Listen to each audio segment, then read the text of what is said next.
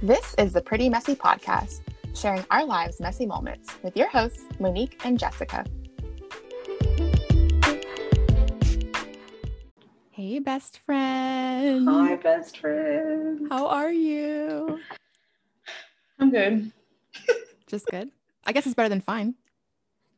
It's better than fine. Is it? Um, On a scale of You're words, in is it like good, fine, best, better, good, best? I could be more gooder. Got it. Same. Same. Someone said that in a meeting today, and I was like, he immediately corrected himself, but it was funny. So I'm so happy that we are back recording for another episode. Kind of a little off our normal timeline. I know. Haven't really caught up. So yay. I think this weekend we both were very well. You were secluded. I wasn't secluded. I was just busy. I was busy Were being secluded? secluded. Uh, well, well, yes, that is a thing. Um, but my sister's birthday party um, was this weekend, so we went out to eat and debuted my new hair that everyone was like, "Oh my god!" And I was like, Oh, "Oh, my god, thank you." Um, I'm, I'm glad everybody liked it. I mean, it's cute. I forget that like I find out about about all your life happenings before everyone else does. So it's like old news by the time it's new news to everyone. Oh yeah, I've cut it twice since then, or gotten a haircut twice since then. Okay. It's grown out. It's time to. uh it's time to I kind of it like it's like feathered. Well, seeing as the last episode, which I think got some really good feedback, um, pretty much just was about me. I It figured it's only right if uh, this episode you kind of kick, kick, uh, mer, kick it off. and uh, I think you chose the topic for today's episode. I did choose a topic. So this topic actually came to me because I was having a conversation um, with the girl that I ended up meeting off of her, and she was telling me about. Can Can you tell me what her is, or the listeners? Oh yes, her is an app for queer, the Alphabet Mafia people, um, The Alphabet Mafia. LGBTQIA plus. Wait, is this like a LGBTQ like inside Term? thing that I don't know? Oh, uh, maybe. Oh my god. Um, so, so I learned it on TikTok. Someone said I'm a member of the, the Alphabet Mafia, and I was just like, "That's funny. That's cute." And so everybody's been using it.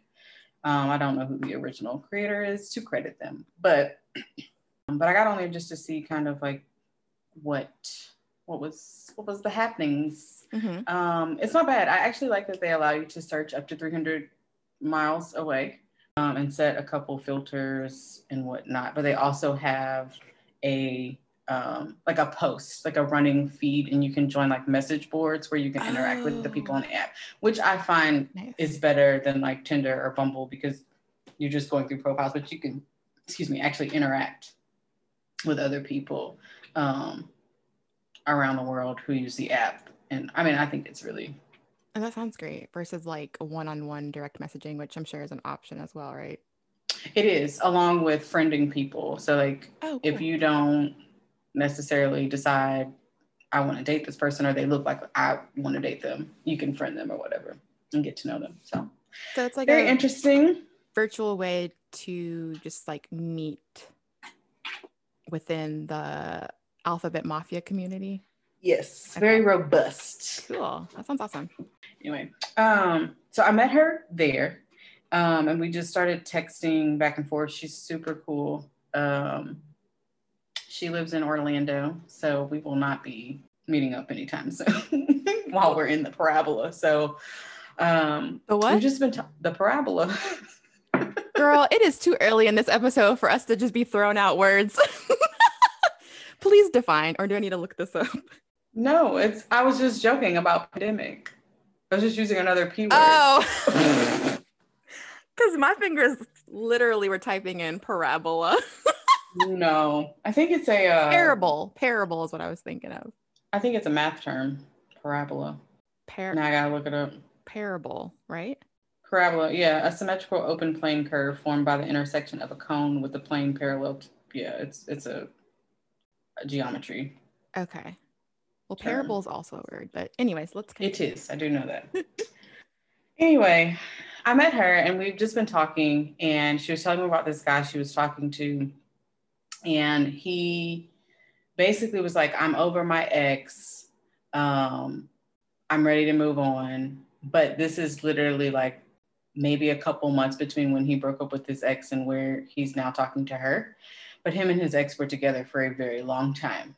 And so she's telling me about him and he's saying things. And I was like, You want me to be honest? Because I could I could totally go along with this, like nothing's wrong. But as your newfound friend who you've never met, I can be honest with you. And she's like, No, no, I want you to. And I was just like, mm, he isn't healed or hasn't healed or he, like he's still very angry and she was saying that he, he was like she asked him like if your ex came back and was like do you want to get back together what would you do and he was like oh i don't know and i was like yeah that's that's sign enough right there to stop talking to him because he's clearly not done healing from that or they still talk or, or even if they don't still talk Mhm. they clearly have something going on. So um, that brought us to our topic. We both came out of extensive relationships. Our process from getting out of the relationship to getting to where we are now, as far as personal development goes, healing, um, what we did to cope, and and and whatnot. Okay. I'm here for it. Let's let's provide some context just in case someone's hopping in on this episode, right? Oh, sure. So, you know, what what's your relationship status? What was your relationship status? For how long? Mhm. That kind of thing. Okay, that is true. I keep forgetting, like, That we're not just talking to each other. yeah. I mean, we are, but I mean, maybe. um, so obviously divorced. Um, we were married for a total of five years. Um, the last two will be spent separated, but we were together since I was 15 and I am 31. Uh, so a very, very long time. Someone told me my golden years. I was like, I was like, excuse you. we could not get things to work in the end, so we got divorced, and now I'm here, uh, single. Here and I'm queer, and I'm single. and with a lovely, amazing, yes, child, independent, yeah, sassy. sassy. So, how long has it been since, let's say, the big D? Um, it's not been a year yet, Almost, all right. not until July, and we're in Feb. So, are you gonna give any background on on yourself?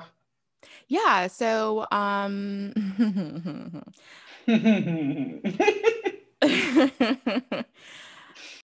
I'm I'm I'm giggling and pausing because I'm like, how much do I want to say and not say? I think Yeah. what's good to probably know is I've only had two serious relationships in my life, and I define that as like I was in love, they were long term, and I saw them being my end end game person. Mhm.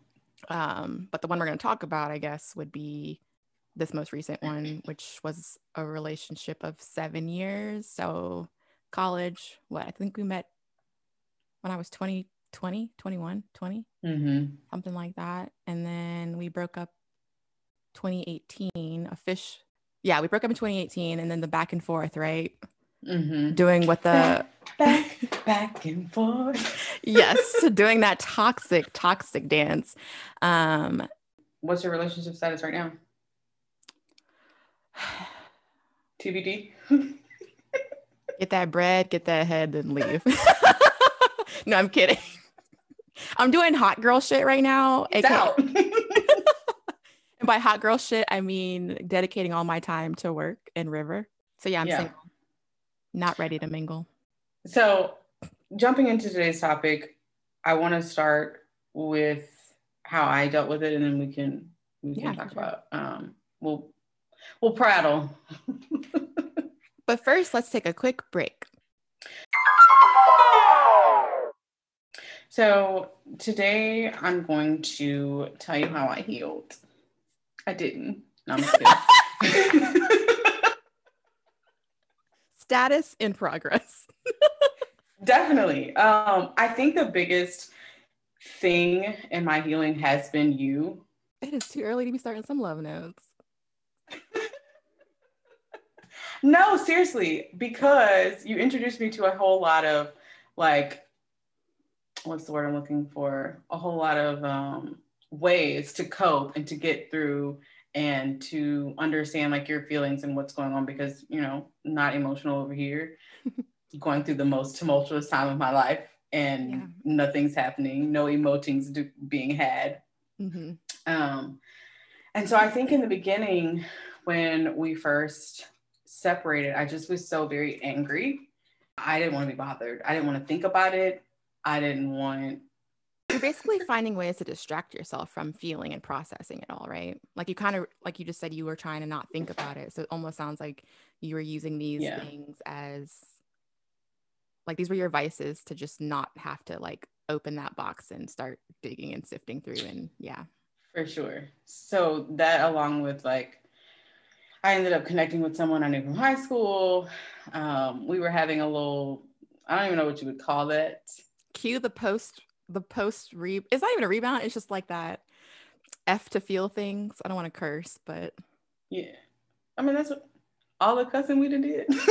I know but for some reason the f word is a little too like graphic for me to say. I just we can say it in other situations but not in the situations that it most applies to. Even in other situations because you know i got like intimacy issues so i don't okay. personally like saying that word but the phrase like f to feel I got you. Yeah. Okay. Um, so yes, we were doing that and that caused even more trauma and just blah, because then you're dealing with like the disrespect, the no self-respect without you realizing like, man, I don't respect myself at all. Um, so yeah, we were coping with our vices. Um, and I don't think any of that started to change until looking back now why do you think you were mad? I mean duh cool.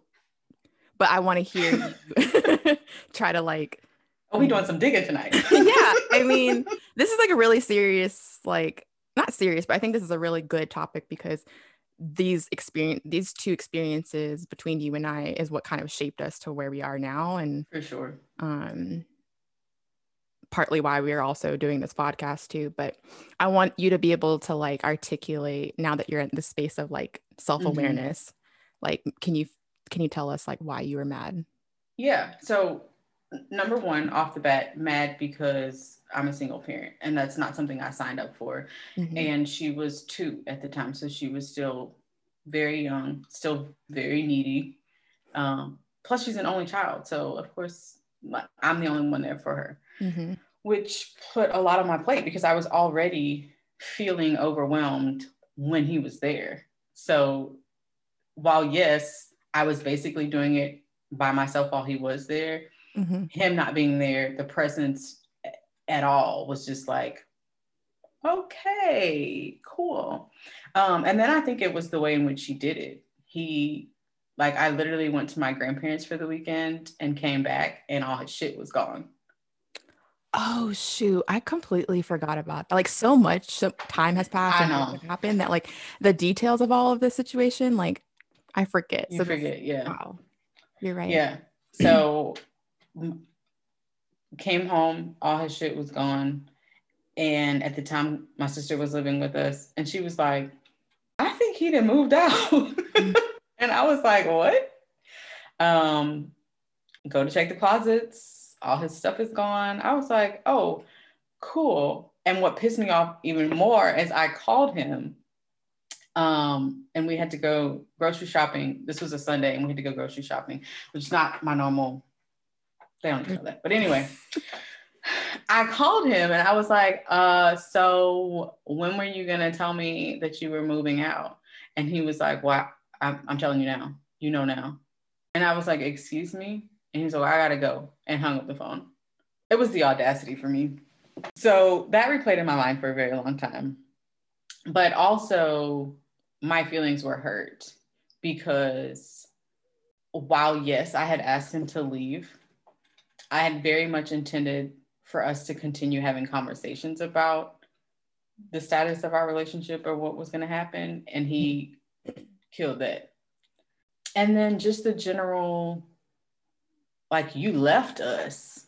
Right. Like, you, not just me. You but like packed your, your shit and pieced out. And to this day, I still have no idea where he is, where he's lived in the last two years that we've not been together other than like general location. Yeah. like if something happened tomorrow and I needed to send him a carrier pigeon. that pigeon gonna be flying for days, weeks, months, years. Okay. That pigeon gonna be retiring in the sky. Like cool, cool, cool. she said retiring in the sky. I'm so weak. Um, it's not even funny because like it's, it's sad. I mean, it's funny now. I don't. It wasn't that funny then. Well, it probably was funny to me then because you know we laugh at everything to cope. um, but yeah, I, I just I was so angry, and then I was angry at myself. I and, and I think that in forgiving him and forgiving myself was a big part of it because I was like, girl, how many times your mama told you to leave this man? How many times? How many mm. times did she say, don't put all your eggs in one basket? How many times? How many times did you hear this from your family members, from your, I won't say my closest friends, because I didn't really get that from y'all, but definitely like my closest family members were like, you, you've been dating him since you were very young. Like, you don't want to, you want to try something else? Mm-hmm. You want to taste nothing else? mm-hmm. um, and so I was angry because, like, geez, girl, you wasted so much time, like all your good years. Like, so I do want to say, and again, this is us being able to say this in today's right currently. Yeah. It wasn't a waste. Um, mm-hmm. But it's like, you know, framing everything in that like negative perspective of it wasted my time. I should have listened to everyone. I was mad at myself. You know, all of that is because back then it all boils down to like unmet expectations that we projected onto the situation that we were in versus correct and ourselves and ourselves and then taking acknowledgement of like how we could have probably took action early on but again that's maybe this is like the capricorn in us like once you invest yourself in something it's like i was just gonna say i it's gonna be the capricorn because once you're invested you'd be like i was i want a return on that investment yes exactly so yeah I actually used that line the other day on somebody in a work setting or not? No, in a non-work setting. I was flirting with this guy through text message, and I was like, I think I'm worth the ROI. I was expecting him to get it, but he didn't. I was like, return on investment. He was like, oh, that's cute. I like that. Oh my God. Sir, ain't nobody ever told you well, this. what's his job though? Because maybe he doesn't know.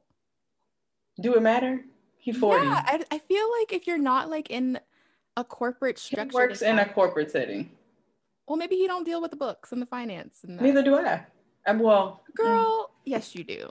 Okay. Anyway. Anyway. um. Yeah, myself. It was the biggest loser to, to me because not anymore, obviously, but yeah. I was very angry with myself and internalizing that and not really expressing that with anyone because like literally when he moved out my sister came to my room that like that night and was like, "Are you okay?" And I was like, "Yeah, I'm fine." And she was concerned because she was like, "But you did not cry. Like I was worried that yeah. something was wrong with you." Now, I did go in my room and cry later that night. I cried myself to sleep, but she didn't know that at the time. Um, this was back when I was like not telling people like, "No, I'm not okay." Mm-hmm. So, what do you think the first like what kicked off maybe that healing journey for you? Like, so, hey, the alcohol and the sleeping with randos is not cutting it. It's not helping. It's not making me feel good about myself and my situation. So I, you know, we have to be dragged through the mud, right? And jumped on, battered, beaten, and broken before we give up and decide that something doesn't work.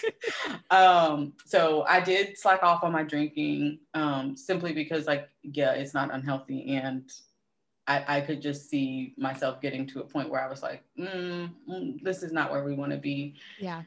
So started making goals to be more present with Mackenzie and, and just not feeling the need to jump to alcohol at every hard day. Because honestly, back then at work, like work wasn't even really Yeah. as stressful as it is now. yeah. Um, so I think I was just coping. But I think going through those, I don't want to say multiple sexual partners because it makes me sound like I was sleeping with John, Fred, and and Jack.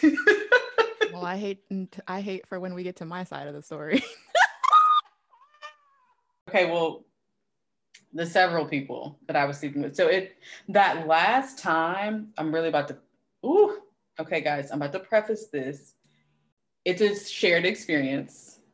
Um, you've done it, and even if you haven't done it, you're gonna be like, "She a damn fool." That's fine. We've all done it. But anyway, um, my healing started when I drove.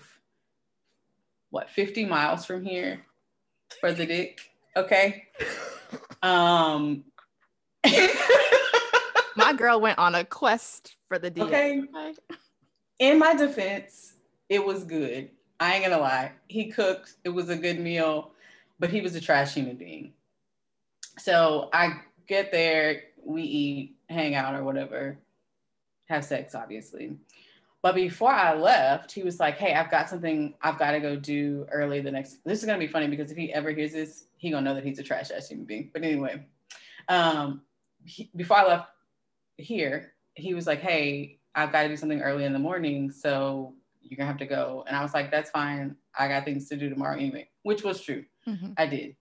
Um, so whatever, we have sex. I wake up the next morning. Firstly, I did not sleep the entire night. My spirit was bothered the entire night. Like if I could have gotten up at three in the morning and gone home, I would have. I mean, you could have. I could have, but I was like, I didn't want to be stuck on the side of the road. Some freak That's true. accident happened. I was like, I, I at least it'll be the daylight if something happens. So Mhm. I left that morning, and I was like, I was still bothered, but I was also still in that space of like, if we're gonna make this a regular thing, we need to communicate about this. Blah blah blah blah. Um, but I get home. I was like, hey, I'm home. Firstly, he did not even check. He, he never responded to the hey, I'm home. And I was like, oh, cool. Okay. So then I ended up checking his Facebook and he was asking Facebook about something. Mhm. Basically, after I left, he had other things to do, but it wasn't nothing that he had to get up and be up early in the morning Correct. for. Yeah. Um, so I was like, cool.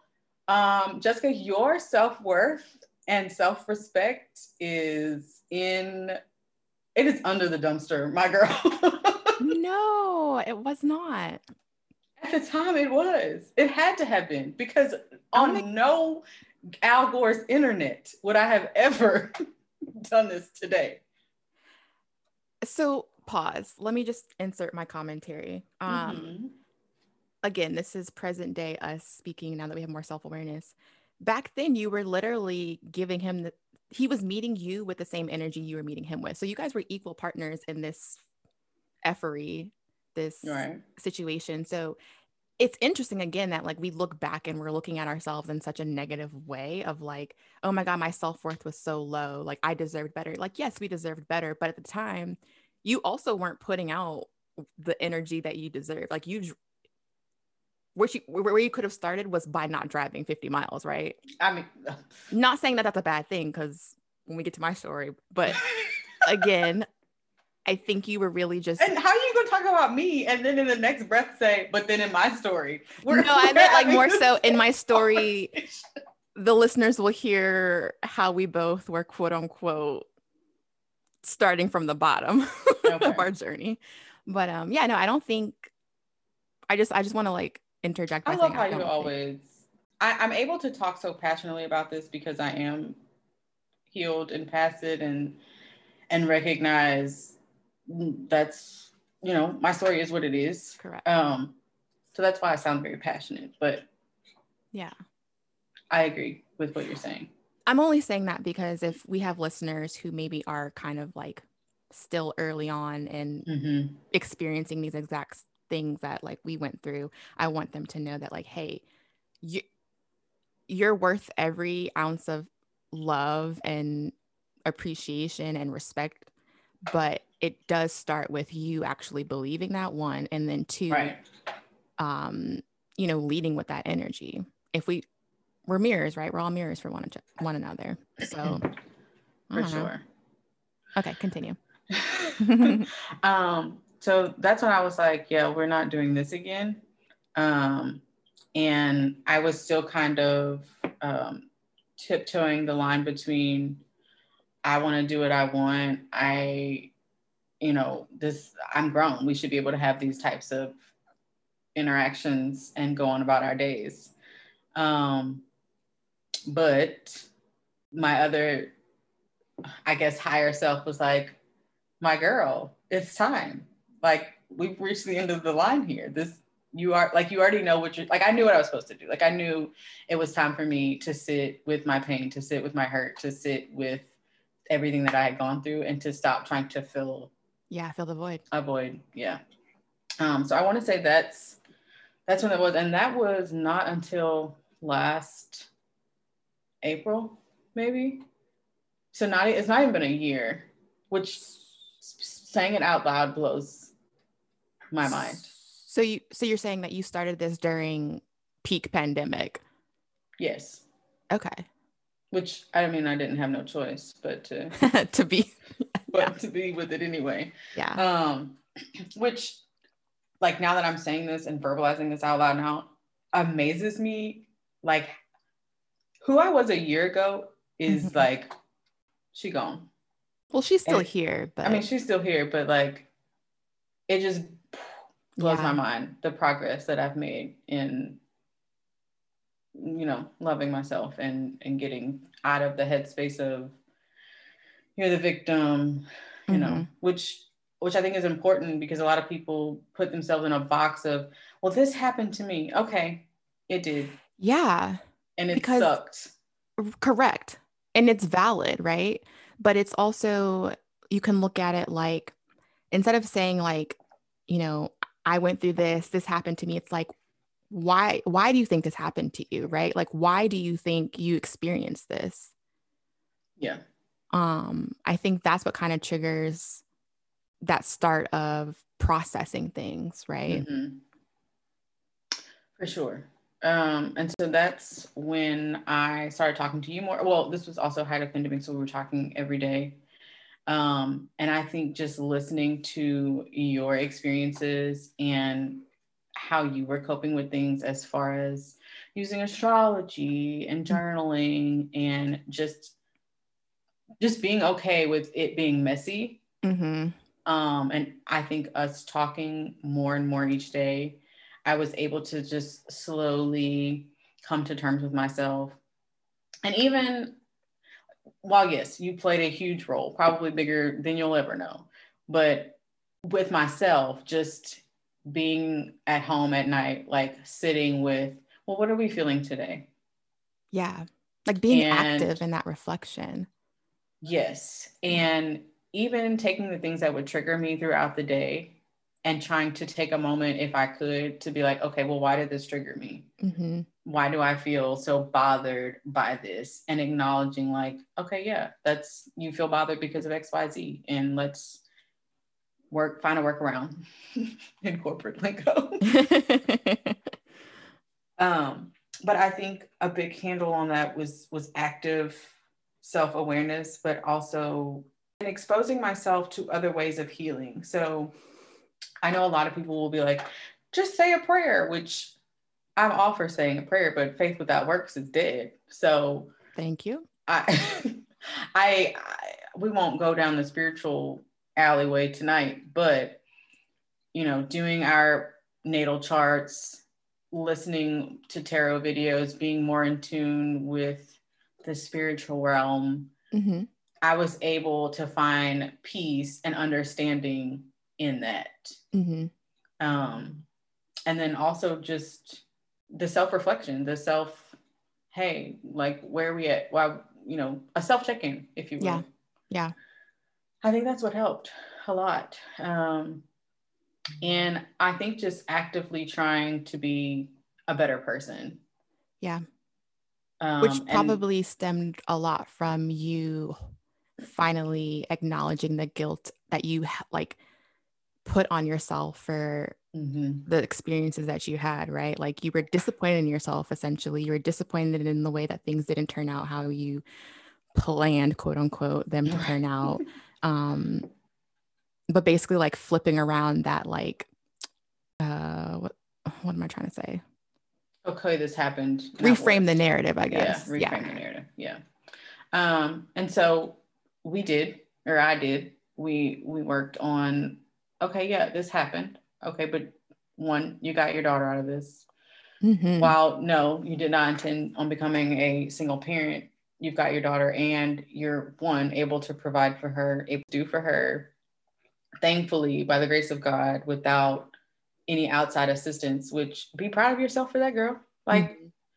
you're able to do it and you actively care what your child is doing. Like you're involved, you you know what's going on, you you try to so yeah, I got her out of that. But also you learned a lot. You learned a lot about yourself. You learned about what you don't want, what mm-hmm. what doesn't work for you. You saw where you played a role in your relationship that you could have been better in. I mm-hmm. mean, obviously we ain't going back to change it now, but we could have done we could have done better. So right. Or just differently, not better. Yeah. But different. And, and not and, even that.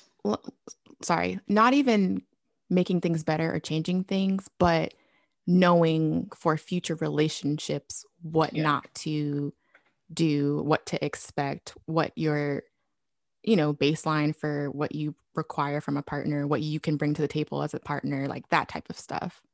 Yeah. And I think once you get to the point um and I think this is still a progress journey, but once you get to the point of self-love, you just there's going to be a minimum that you mm-hmm. expect and accept and you like you said you attract the energy that you're reflecting at this mm-hmm. point in time so i think i just got to the point where one i had other things going on in my life and so i was like a partner is pff, out the question mm-hmm. um, listening to the feedback from my friends and family so if ever i was in an argument with well we don't really get arguments but if ever we disagreed or if ever you quote unquote read me for filth. I took heed to that instead of being defensive about it, even if I was defensive in the moment, um, to what you or what my sister was saying or whoever, and was like, okay, obviously they're saying these things because of whatever. Yeah. Um, and so trying to work on not being so reactive mm-hmm. and and listening to what they're saying and taking taking it into account and um, taking stock of how that affects people. I'm glad you brought that up because I think something, I think that's important for like everyone to kind of realize like the reason why we get reactive is because we don't want to hear the truth, right? Like we yeah. in that moment you didn't think it was the truth, right? But your higher self now, your more self-aware self now, your healed self now knows back then that like it was the truth and your ego was blocking that out because you still hadn't processed that like this is my truth. Yeah. And the people I love are only reiterating that truth to me, but I'm not ready to hear that. And so instead of be gone with that bitch. Correct. yeah, like I don't want to hear that shit. Like I don't know, whatever. Yes, we yeah. get defensive, we shut down or we shut people out and all of that. Mm-hmm. So I do like that you brought that up because I think it's important for people to realize like if you're at that point in your like healing and situations and stuff like that, like it's normal, but kind of first think about like are the people that are telling you this like people you actually like respect, trust, mm-hmm. like right. Yeah, I, that plays a, a, big part. Right. Yeah. And if so, remember that they only want the best for you, right? So don't there's a there's a fine line between like someone just telling you about your life and situation, especially when their situations don't reflect the advice they're giving you. But that's a whole other there. That's a whole other story for another podcast episode. But yeah, I, I thank you for bringing that up because that sparked that little little thought for me. Yeah, I think I think well, I won't speak for everyone else, but I from experience from friends talking to them, I feel like that's maybe where people get hung up in their development or in their mm-hmm. healing is they can't get past that ego of, hey, this person's telling me this because they love and care about me. But I also think as that person that, that's coming to them or that's talking to them, you have mm-hmm. to be mm-hmm. able to approach it in the right way for them mm-hmm. to hear you. Otherwise, right. it's just bullshit. Yeah. I guess looking back, what do you think would be where do you think really was this, the point in your marriage that you should have been like hey this is not like like actually seeing the red flags right like and acknowledging them and like not being afraid to leave the situation because you invested time which is a, probably an experience that a lot of us can't mm-hmm. like deal with because we don't want to leave we think there's nothing better out there yeah what was that for you? In my marriage? Because because i have a i have my own personal thought on that but i wanted to just maybe ask and see oh for me? Yeah i wanted to see if you had something readily available. It's hard to verbalize. No not verbalize but articulate, articulate it, yeah. because back then those weren't red flags to me. Yes. Um but for me i i'll say this. Here's my piece of advice or my take on it since we were together because we were so young and because both of my parents were divorced at the time i don't know how big of a role that played but we were very young. I was very rebellious um, mm-hmm. because at the time of our relationship, we were three years apart. So I was 15, he was 18. And my parents were like, ah, no. So of course at 15, you like, uh, yes. Yeah. Um, and so we just, we continued to have a relationship despite them not wanting that. Mm-hmm. And I think, I think being so young and feeling like you've found a home in this other person, I, I don't want to say predatory because three years, 15, 16, it's, it's a lot, but it's it's not. And I didn't, I don't feel like I was a, a victim. Men are already less developed. he was probably 13 and I was 15 mentally. Um, but I think my biggest piece of advice is to analyze your relationships that you have had or at least analyze your intimate relationships that you've had from a young age simply because you're not that same person anymore. And yes, people do grow together, but look at your peers. What are your peers doing? How are your peers progressing? How are they, you know, what are their experiences? Um, because I feel like if I had had, I don't know, yeah, just like a different if you if you were surrounded by different yeah. relationship dynamics. Yeah and different perspectives i wouldn't have felt so well this is this is my boyfriend and we've known each other for forever and you basically you know, didn't see that there was more out there right?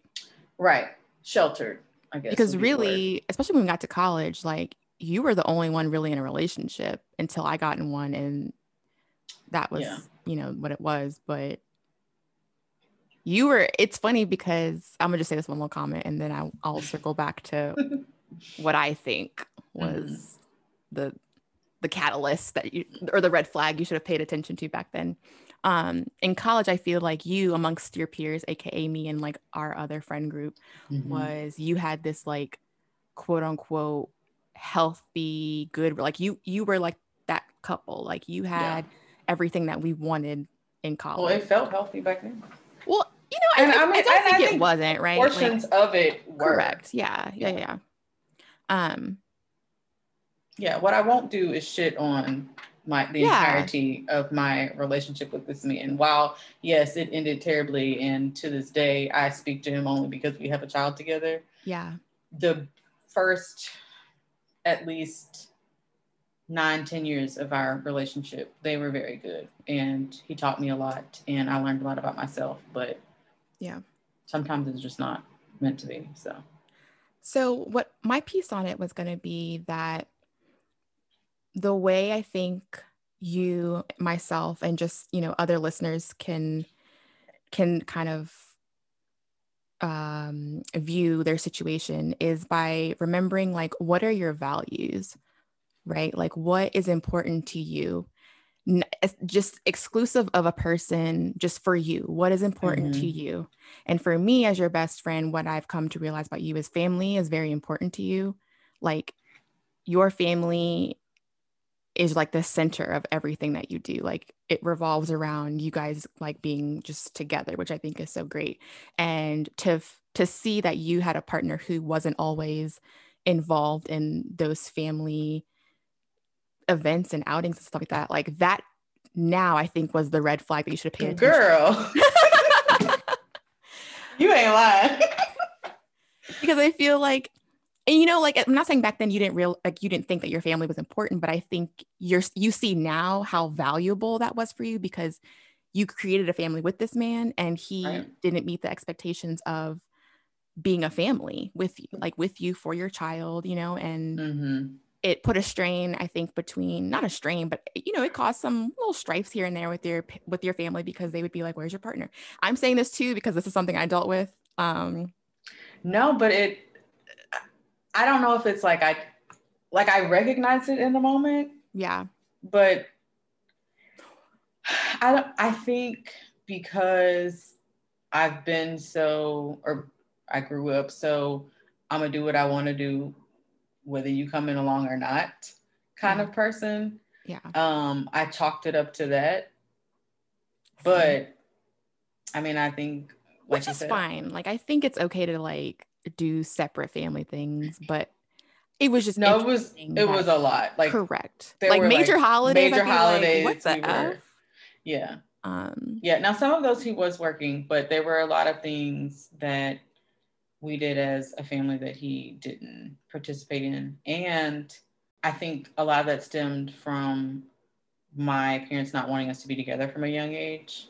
Yeah. On his behalf, but by the time we were together and like living with each other, like you can let that die because you're here. We're living together now. So they obviously want you to be involved. So. Yeah. And there's a difference between, I think, going to bat for your partner against your family to a certain extent. Like, if it would be different if you had the self awareness that you have now and this person oh, yeah. was like actually meeting you halfway and like you guys were actually like a healthy unit for your child and all of that like yeah cool family you're you're welcome to your opinions and like that but like we know what we have but mm-hmm. i i think you can agree with me looking back now like what you had in that aspect probably wasn't like i don't think you're ever going to tolerate that type of dynamic ever again no no um i that's really funny no, it's not funny but it's very yeah. interesting because this christmas or thanksgiving i think um it was Thanksgiving. I spent it at my mom's house, which we normally spend with my extended family every mm-hmm. year mm-hmm. Um, in small town in Mississippi where you get no service. but obviously, with the uh, parable, we can't do that, or we couldn't do that. So we spent it at my mom's, and I just remember like being with her the night before Thanksgiving and cooking and just kind of like having wine and walking mm-hmm. around the kitchen and hanging out with Kinsey and then waking up the next morning preparing um, food and stuff. And I just was like, wow, like I really hope my next partner, or I want my next partner to be a part of this. Like this is mm-hmm. like when I come home, like this is my yeah, like the the, the feel good sensation, the yeah. Oxytocin that I needed. um, and so I, I that's what I said. That's like my next partner is gonna have to be down with family things because we're gonna be at somebody's house having a good time. Right. I love that. Um yeah, very interesting that you said that. Thank you. You're welcome. That's what I'm here for. Um, I think this is probably a good time to take a quick little break. Mm-hmm. Okay, so we're back. Um, I I just want to say I really appreciate you sharing because for me as your best friend, I forget all of that stuff that happened. So yeah. you've like really just kind of surfaced a lot of feelings and memories for me. Um, but also like acknowledging like, dang, yeah, my best friend really has come a long ass way from that time in I your life. I always forget like while you were not in this, you were in it. Correct. and so you have like you have a whole your story on my story is completely different than what I lived through, which I don't know. It's crazy how relationships work and do you get what I'm saying? I think that's a like perfect your narrative for me for my narrative actually. Yes. Because kind of going back to the structure, right? Of structure. how we started talking about like, oh, what prompted our like healing after mm-hmm. our quote unquote failed relationships. Yeah. Um, I think it's okay to say that like I went through my healing before you did, or I was more. I think active. it's safe to say, yeah. Um, which is how I think I was able to help you, as you mentioned earlier, like being there for you and giving you different perspectives and tools and stuff like that, because I was just kind of like in that deep at that moment in time. Mm-hmm. Um, but yeah, so for me, it was like after. I mean, I guess we'll talk about that on another episode, but the main reason why my relationship ended is because I found out that my ex of seven years was basically cheating on me for God knows how long, but mm-hmm. it was long enough to know that I was not the only one in that relationship and residing at a place that we looked at together and planned to live in together and all of that stuff, right? So Oh, that's right. Correct. So anywho, um I, I did make a note earlier because you also mentioned that like what started like your feelings was anger, right? Mm-hmm. And you're like, you know, it's really important to feel that. I did not feel that. Like I skipped that. I phase. don't think you got to anger until recently. 2020, bro. Like what I want to say is this is this is kind of what prompted my healing is because I I couldn't figure out what I was supposed to feel. And I say that because this is where you and I are opposite. For me, I'm all about like take the high road, like, you know, just just be the better person, be the bigger person. So I assigned this like responsibility for some fucking odd reason to not react, not be angry, and just hurry up and get past it and like move on with my life, right? Like, which I think looking back really kind of effed me over because, like you said, like it comes back later and it resurfaced later during you know the the peak pandemic time right right so for me it was like okay i skipped anger I was in denial. And yeah.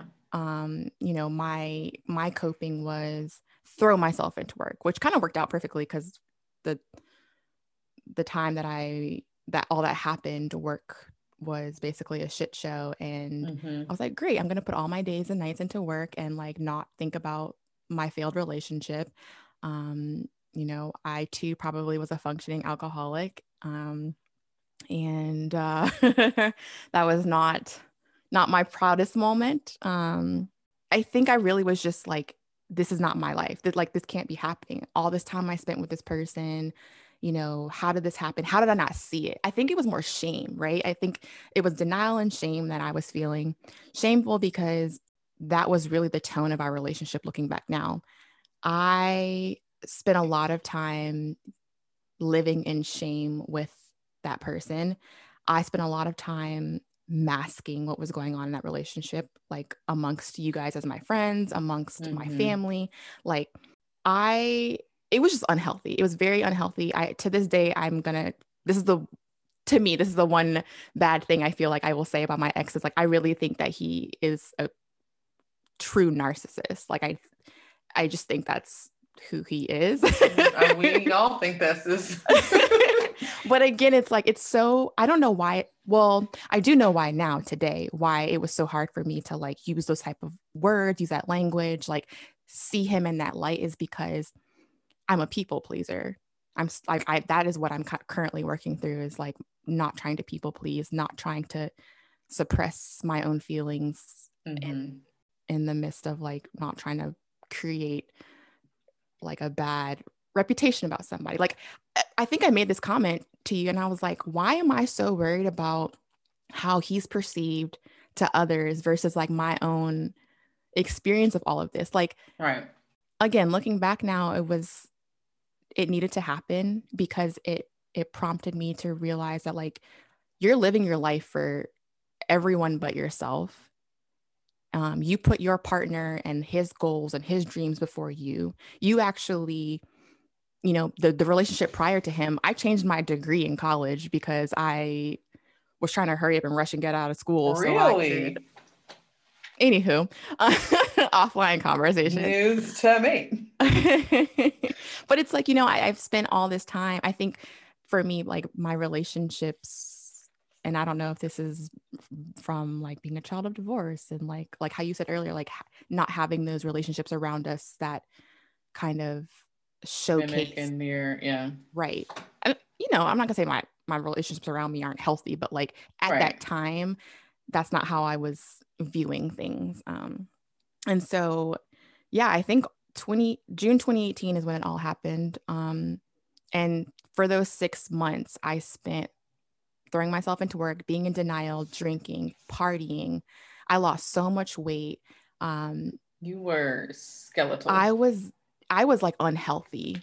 Yeah, skeletal. I look back at my photo albums and I was like, oh my God, like it, it was bad. But so again, I'm saying all this all of this because like if you have friends who who you might see as like in toxic relationships or whatever, like these are the things to look out for or just pay attention to. Um, but also I made a note because earlier you were like, yeah, my family and stuff told me, you know, leave him and this and that. And it's like, mm-hmm. yes, same. My family was anti him all the way. Yeah. The moment that he did not make time to be around my family, the moment that like like I didn't meet this man's mama. This is embarrassing AF, but I'm gonna just say it because I want y'all to know that I mean, if you're in the same situation, 50 miles for the D, you can no, no, no, no. this if you're with a person and they don't let you meet their parents until year four, five, that's problematic. Also, I realized, sidebar, I either date men who take me to meet their families one month into immediately, dating, immediately, or I date men who pretend that I don't exist to their family. so I don't know what that's about, but okay. But anywho, like I looking back now realize like that's a red flag, Monique. Also, look at the relationship that he had with his family. How did you think that he was going to be able to you know, incorporate. incorporate you into any of that? Did you think that he was really going to be involved in yours? And also i think was a big red flag for me looking back now too is it really put a wedge between my relationship with my parents. And you know they they they said everything that i now agree with but it was really hard because mm-hmm. i was in that space of shame and denial and I I wasn't angry at anybody. Like if anything, I think I was projecting my anger onto my parents, which was effed up. You know, looking back now, and we've moved past that. We for, we've we've all healed and grown from that. But yeah, so that's just some of the like, you know, backstory on that. But did we ever get to the moment you realized like? Yeah. So the moment I think I realized I needed to maybe we can't we can't keep living like this. So in the midst of me feeling shameful, what's interesting is back then, I think you and I, we both were going through our situations kind of at the same time. I was gonna say these things were happening concurrently, guys. Correct. Correct. And I think I think at that time, my two friends at work really were more of my sounding board for me. No shade to you, but yeah. those two were really who I felt safer being messy in front of because they saw me on a daily basis, right? Like your work wives, your work friends, your work husbands, like they're on a whole different yeah. level because, you know, whatever. And then I think while you played a huge role in my healing, this was also after two huge fights, which we can Correct. We'll talk discuss on another day. Yeah. Um, so yeah, it makes sense. So, I'm not offended at all. yeah. well, I was gonna say also too, I think what um like why I kind of leaned more to like opening up to them and kind of putting all of that out there is because at the time too you were not accepting of your situation. And so instead of you acknowledging what's going on with you i think you were more judgmental towards me and what, what i was doing. You're like i ain't trying to fix my shit but let me tell you how you need to fix your shit how you ain't living your life right?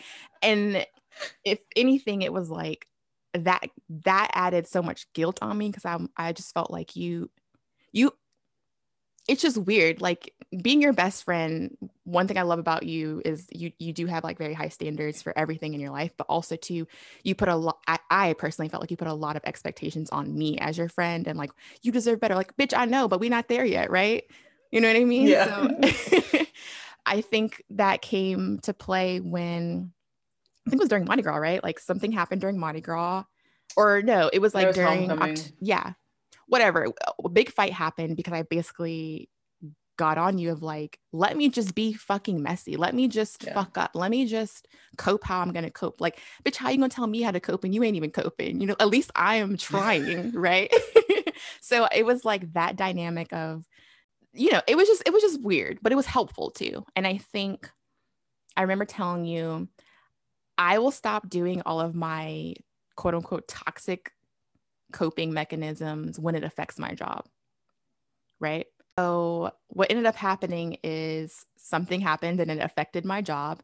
And one thing about me to know as well is like, I love my job. I love my work. I love my professional life. So, if anything ever tampers with that, that's when I'm the hardest on myself because, like, that's just so innately part of me. Like, my, I'm not gonna say I assign my worth to my professional life, but my professional life is my, it's where I put a lot of my passion into because I, I don't know, mean, like I just, I'm passionate majority about. of your life in your work life in Well, professional no, mode. I think Not I, you. I mean, as as adults, like we spend like if you have Well- a professional job, you spend a big chunk of your time. You spend five days a week there.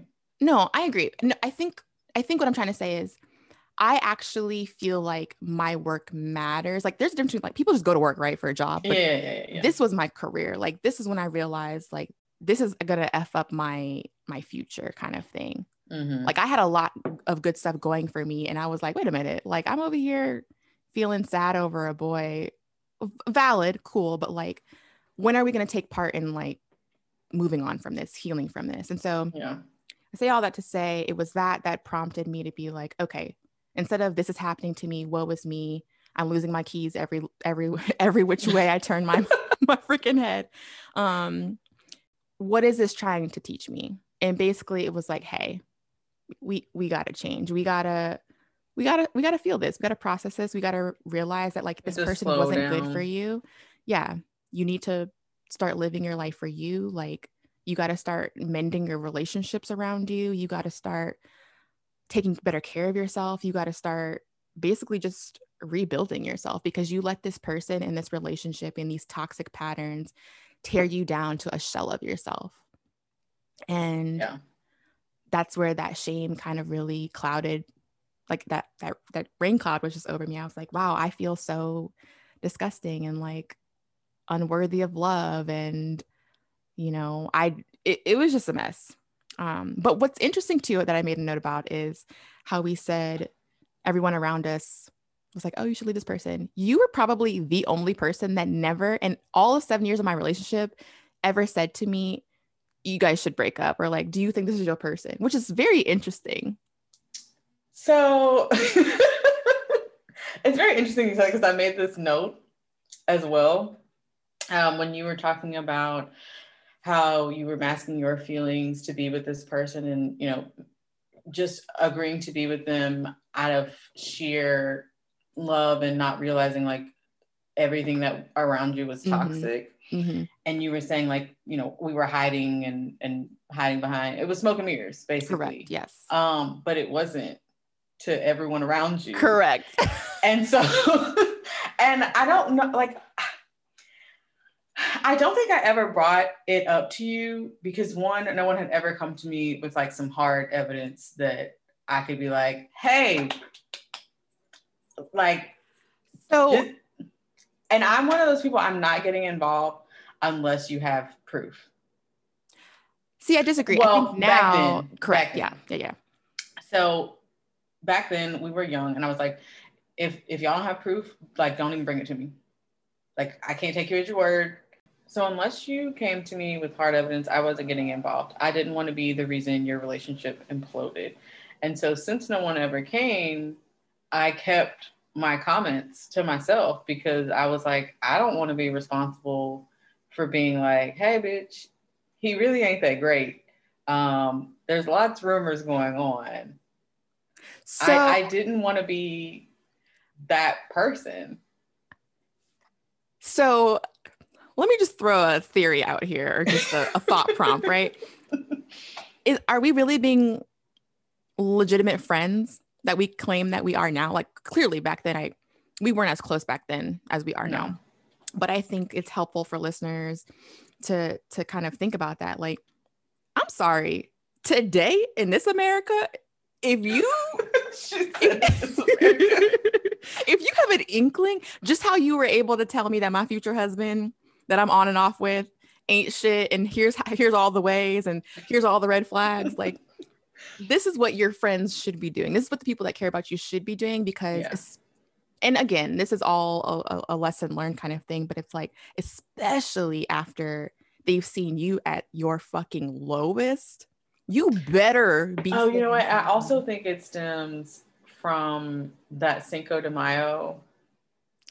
let's not talk about that. That's still a fucking trigger for me. I don't know why, but I just Okay, well, after that situation, I think that's when I made the vow like, I'm never getting involved. also ever again. alcohol was also involved every time. So let's just kind of keep that in mind. But again, I'm just saying, hindsight, yeah, I feel like hindsight, yeah, for sure. a contributing factor to why I never was like, you need to leave him alone.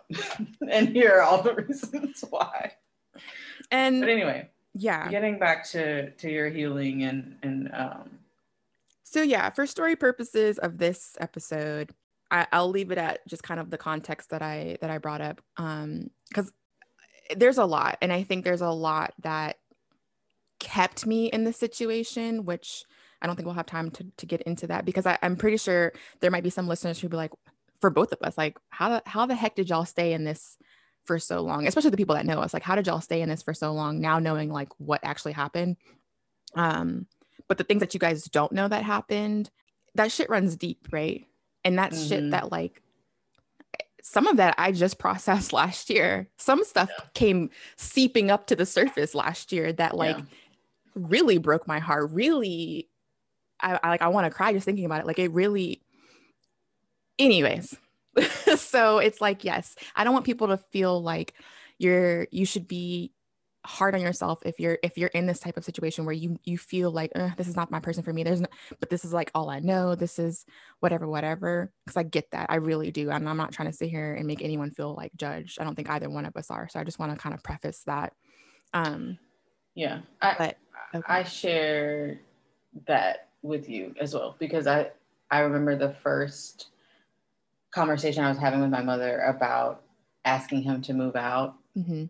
My biggest concern was was not even for myself at the time. It was for him. I was like, he, how's he had already look? he had already gone through like a death in his family, which yeah we'll we'll get there. Yeah. I take full responsibility for that, but um, I did not kill the person. Yes. yes let's just say that Let me say that for the record. right There was a death in his family, but it was not my fault. Um, but I was more worried, like his mental state, and I was concerned, like, man, like if I tell him this, like this really could crash his whole world, and he could decide like to end it all. And so that was a big concern. Um, I think that was one of the first hurdles to get over to to be like, no, this isn't working. yeah and I, I really i really again like i think as we do more episodes and stuff like that like this we, we can talk more because it, it, this is just scratching the surface at this point. But in terms of healing Yeah, I was just gonna say. So. what really kind of aside from the feelings of shame aside from getting that like reality check of like this is affecting my my job um back then i still don't think i realized like i was people pleasing. I was more so worried about what people were going to think. I was more so worried about people i think i even had this conversation with you i was like how mhm. like wh- I just got on social media, right? Like this was another thing that was very toxic about my relationship. Like I wasn't on social media for ages a long time. because he was just controlling and I think I was so and then she was gone. wish you seen her. yeah. Have you seen her? Have you seen her? exactly. I'm laughing about this now, but like back then, this shit was not healthy, y'all. Like, I, and I'm not completely blaming him, but this is how much I was not like in tune with my self worth that I allowed this situation to kind of like skew my perception of what was really my reality. Like, I wasn't on social media because I was fearful of like getting in fights with him about it. And like he was so good at gaslighting me, like, why didn't you be on social media? Blah blah blah. I wasn't on social media, like he didn't want me on social media because he didn't want me to find out I was through just channels, but right? mind you, he was on social media. Correct. Everything that he quote unquote would get in a fight with me about was shit that he was doing. And this is when I say like this is where the shame sit, sat really heavy on me because it was hard for a while to be able to like say that. Like I I was I'm about to start crying. Like I was so naive and like just low vibrational. Well, let me stop you there because even just now, when we were talking about me, me admitting how yeah. uh how much shame I felt and how much like just self like pity and self you shouldn't have did this, you wasted your time and blah blah blah. I want to say this is one of the first times or a few times at the very least that I've actually articulated like that's what I was mad about. Like I ain't mad, or I was mad at the relationship, and I was more mad. It was me. Correct. Yeah. And I think I think what kind of adds a little bit of that is like while I do think we both are past that part of all of this, it is hard to talk about it on this type of platform, but I again I think, think it's, it's important. Correct. Um because for me there was no one around me going through this that I knew of Yeah. and I think that's what's really important is to know this is me making a note from earlier that you were talking about the Her app. You need to find your community because it, it, it's it's where it's a safe space. It's a safe space. Thank oof, gosh, it's a safe space.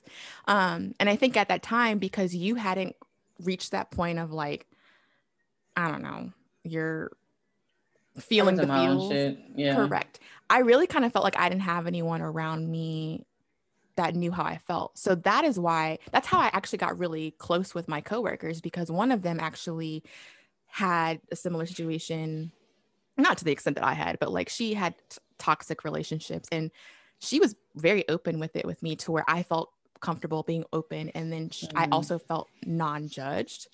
And so that helped me open up slowly, start looking Yeah. at my situation more. Like, and so I think it's really important to try to find that community. I don't know how. I guess you just have to be vulnerable or Yeah, I was just gonna just gonna say that it comes with being vulnerable because I think even in my mess, you didn't get a third of what you get now yeah. when it was going on because I was choosing not to. But and I think even in friend groups, like even as close as we are today, I think if you don't allow yourself to be vulnerable with these people, you're never gonna make a connection that or it's it's gonna be hard to make a connection that sits with you and that's gonna help you get through Yeah. whatever mess you're in. And I think one, I think the argument we had allowed us to get there, but um, I I implore people to be more vulnerable with their friends. Yeah. Um, and then for those for those that are receiving the vulnerability to approach it with grace. Yeah, because that's how you build trust. I open up, you receive it positively. You open up, I receive it positively. And it's just this back and forth space of us being open, us not being judgmental, us holding space for each other, us trying to help each other navigate those thoughts and feelings or even just sitting with sitting with you. Like sometimes I feel like as much as I help you, there are times when I I personally, this is me, personally feeling like I don't give you enough support. So I'm just like, because I don't want to always be like, I'm so sorry this is happening. Like one of my friends texted me yesterday and she told me she had a death in the family. You know, I don't deal with death well at all. Like I just shut down. So I was like, okay, I, I want to be here for this person, but I also don't want to respond in a way that's like cold and just like robotic. Yeah. But I'm just like, I don't, I was honest, like, I don't know how to deal with death, but I'm here for you. I, I know this is not easy for you. How can I help kind of thing? Um, but yeah, like that's just. I think it all comes down to effective communication. Ah, great point. Like as we're as we're talking about it, it it all stems from effective communication because even if you're going into being vulnerable with someone, mm-hmm. you can preface whatever you're about to say with the energy that you are seeking. So if I start telling you about this new person I met mm-hmm. and I preface it with, hey, I'm telling you this because I want you to be happy for me. And you don't have to say it yes. as blatantly as this, but if you express enough, like, we ain't here to point out red flags. I want to be excited. Yeah. you can do that in a way that lets your friend know, like, hey, um, my my job right now is to listen and to hit a yeah, bitch. I'm Ooh. glad you brought that up because one of the situations I think that really was like a breakthrough for us, kind of like allowing each other, you more so allowing me to be messy. It was when I basically called you out of like, look, I really feel like you judge me. I really feel like I can't come to you. I think I use those exact words. I was like, I feel like I cannot mm. come to you and be messy. And yeah, I know you were butthurt when I said that, but I was just like, it sucks. And I think that like while it hurt in the moment, I think that really is what kind of like helped us because it allowed you to be like, well, shit, like she calling me out, like, am I really, you know? Yeah. And that was really hard for me to fucking tell you. Like, not now. I, am a I'm a drag your ass now. we know. but back then, I was so worried. I was like, how do I tell her this? I mean, again, this is me people pleasing. I'm worried about how my best friend is going to react to me feeling the feelings that are valid. yeah, I mean, yeah, they were valid. I, I, I won't say because I had already lost a relationship, I wasn't looking to lose another, but I think that along in the back of my mind. I did not want to lose two relationships, but I also wanted, this was also at a time where I was making more of an effort to look at my own actions and reflect upon them. And then, you know, while, yeah, I was butthurt, I got to the point like, okay, she's right. Like, she's absolutely right. I've not been a friend at all. Um, and so, you know, we made up, we changed our behaviors, and Look at us. Look at us. So, do you think it's safe to say that part of what started our journey was actually, wait, let me backtrack. It's funny because the relationships we were clinging so tightly to, your friendship with like us is is more valuable than I think that those seven years were with this person. I mean, those seven years with that person really did teach me a lot about myself and what I absolutely will not tolerate from a man or mm-hmm. partner in the future. yeah. so I'm not, again, this is not me trying to be a victim. This is me appreciating as dark and sad and traumatic as that experience was. Yeah. I appreciate it happening to me and I needed it to happen to me because it broke me down in so many different ways that brought us here, which is kind of what you, you know, what this episode was about. Like, how did we yeah. get here? Um, it's so funny because I just feel like we always circle back to like, I love my best friend. I mean, I think that's good. We're I know with each other. I know.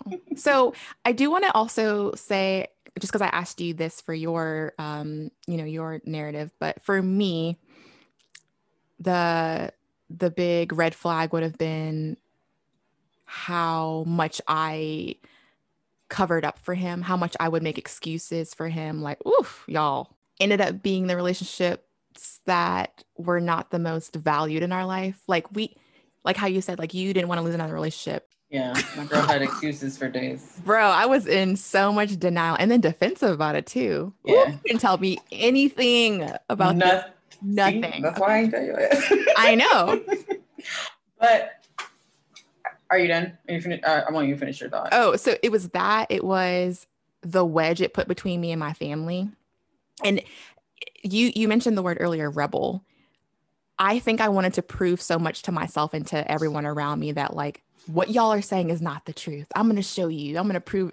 I'm gonna prove y'all all wrong. Again, Yeah. just being in denial and being Mhm. and I will say too, I want people, you know, listeners to understand like again, you're not quote unquote stupid or dumb for for being in these situations like it just really takes someone a little bit more self-aware to point these things out to you cuz like dating a narcissist is some real serious stuff and I It's mean traumatic. it's very traumatic. Like I still to this day I don't have- think people give it enough credit for. I mean, not credit, but I don't think people acknowledge how traumatic it can be. Well what's interesting is I just kind of came to that acceptance that I dated a narcissist, right? I was just like, "Oh, it was just a bad relationship." No, this man was a full-blown narcissist. It's- and yeah. I it's it's affected a lot of my relationships after that. It affect it just affected a lot of, of aspects of my life that I'm working through now with like different methods of coping and therapy and all of that. But yeah, those are my two big red flags. Um Do you want to know mine? yeah, I do. Um, so my first red flag is going to be that you were not on social media in college. Bro, so I obviously knew you pre this person, correct. um, and I knew how you were in relationships pre this person. Correct. Very PDA, very not, not necessarily affectionate, very but public. very very public. yes. Um, and when we went from night to day, or from day to night, basically, Yeah. I was like, okay, I don't think.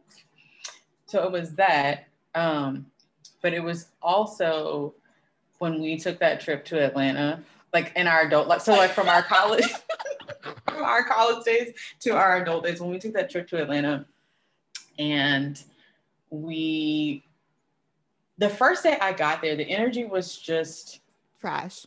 weird Sketch. for me. Um, For you and, how I as were- friends, right? yeah, like Yeah. for how y'all were interacting, because I was like, I don't think we had hung out. As a couple group. Yeah, no, and like a very not since college, very long time. And this trip is coming three, four years after we've graduated. it's also good to know that this was supposed to be a surprise trip, right? Like you surprised me and him on this trip. Right. So um I, I think the energy being off and then also this was New Year's Eve week, weekend, whatever day it was.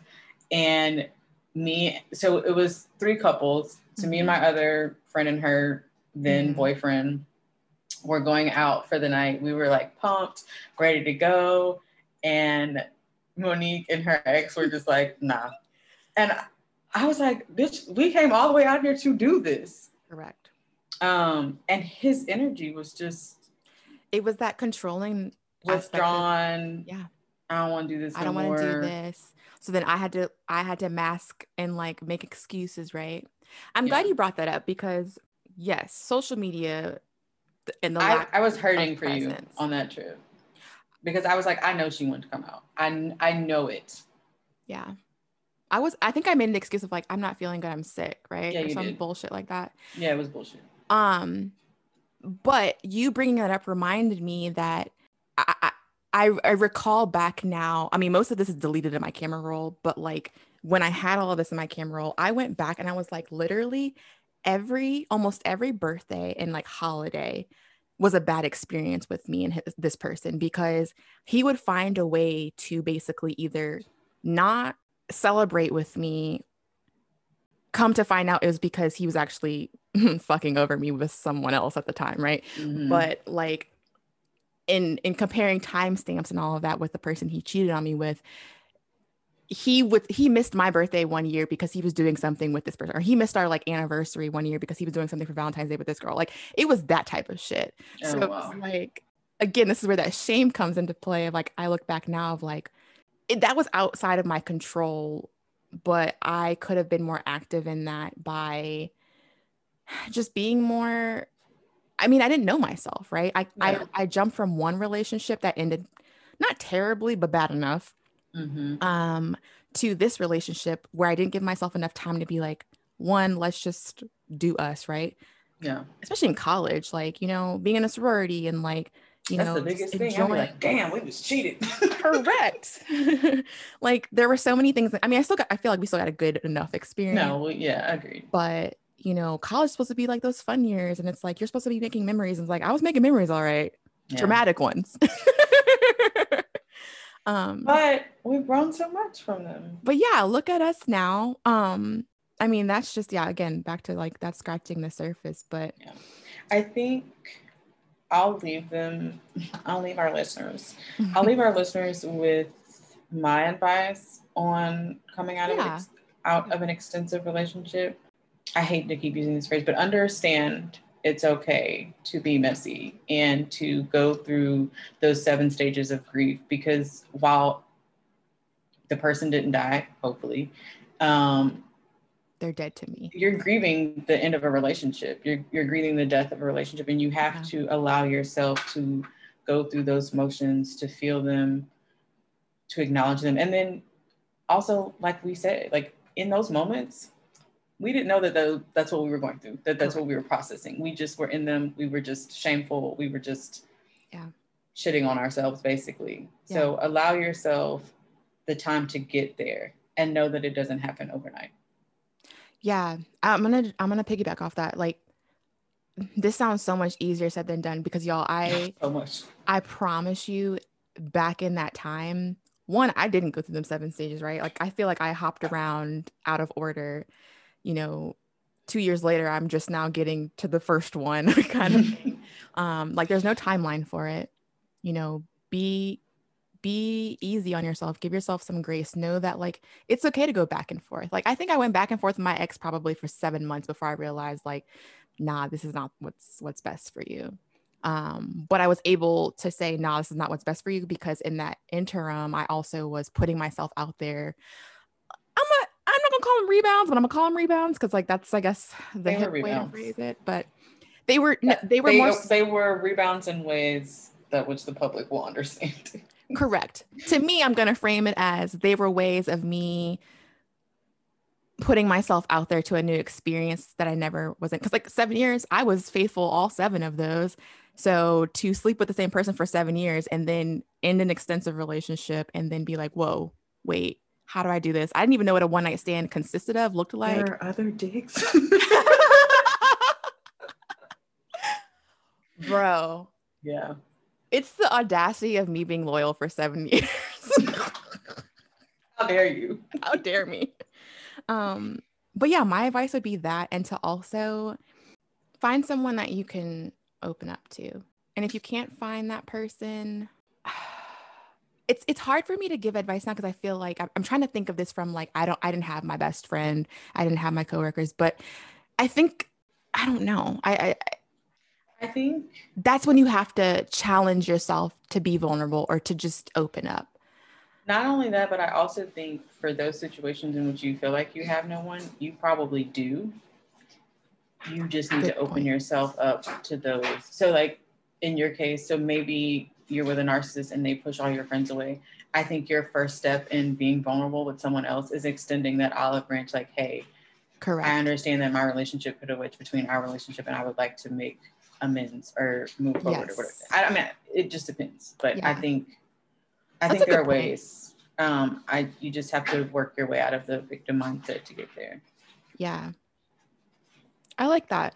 So, with all of that said, Bestie, do you want to end this episode off with our love notes? Um, so my love note to you this week is um, I appreciate how quick you are these days to turn to reframe the narrative on things. Um, so even earlier in this conversation, when I was like, you know, I wasn't shit, my self worth was in the trash, blah blah blah. You were quick to be like, okay, wait a minute, like, because when you're worked up and you're and you're in it, like you you can't see past it, I guess. And I, I appreciate that you always are like, hey, okay, no, let's take a beat. This, like, yes, valid that you were doing all these things, but also acknowledge that this is why. I, ki- I love that you brought that up because it's actually something I've been actively working on. Um, and I hope I can talk about this in future episodes, but it's part of kind of one of my my dreams for 2021.